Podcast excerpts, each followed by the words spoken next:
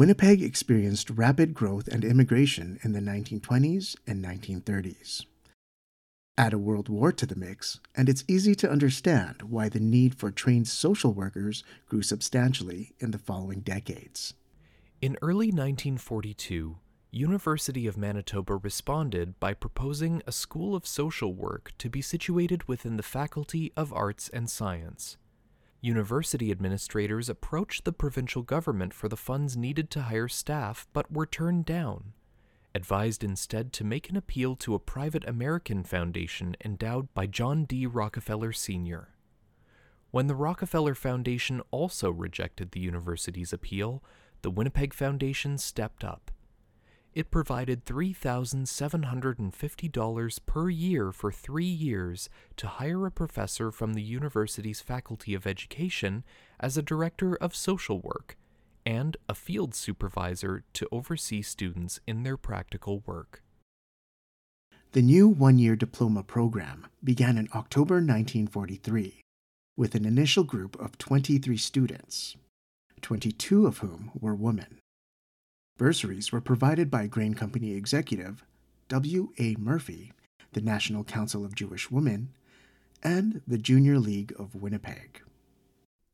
By all accounts, the program was immediately successful, and by 1945, demand for enrollment was said to exceed the school's capacity. However, there was much concern that support for the program was temporary. By 1946, when the Foundation's funds ran out, the provincial and federal governments agreed to keep it running. To shore up the program, the Foundation provided another three years of support to hire an assistant professor.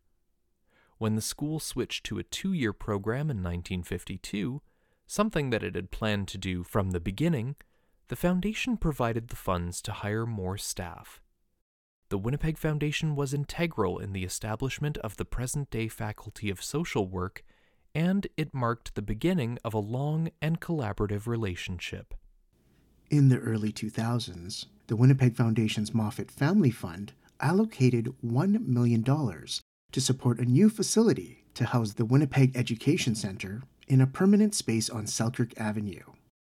WEC was a collaborative initiative between the University of Manitoba's Faculty of Social Work, the University of Winnipeg's Bachelor of Education program, and a number of local service agencies.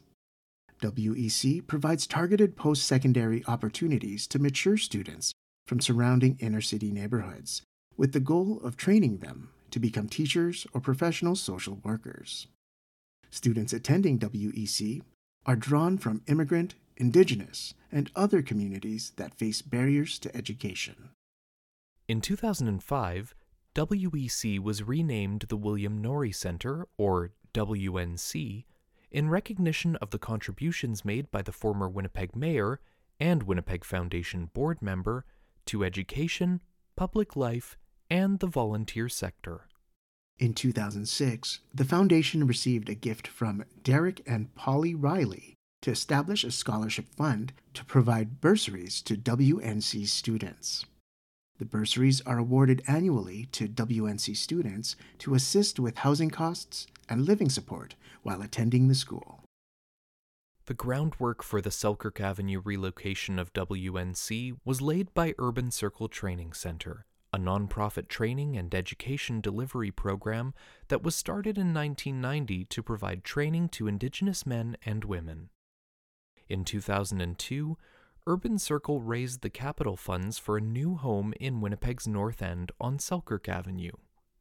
The Winnipeg Foundation contributed $100,000 to the $1.4 million project that involved the redevelopment of an abandoned retail store into two floors of classrooms and office facilities.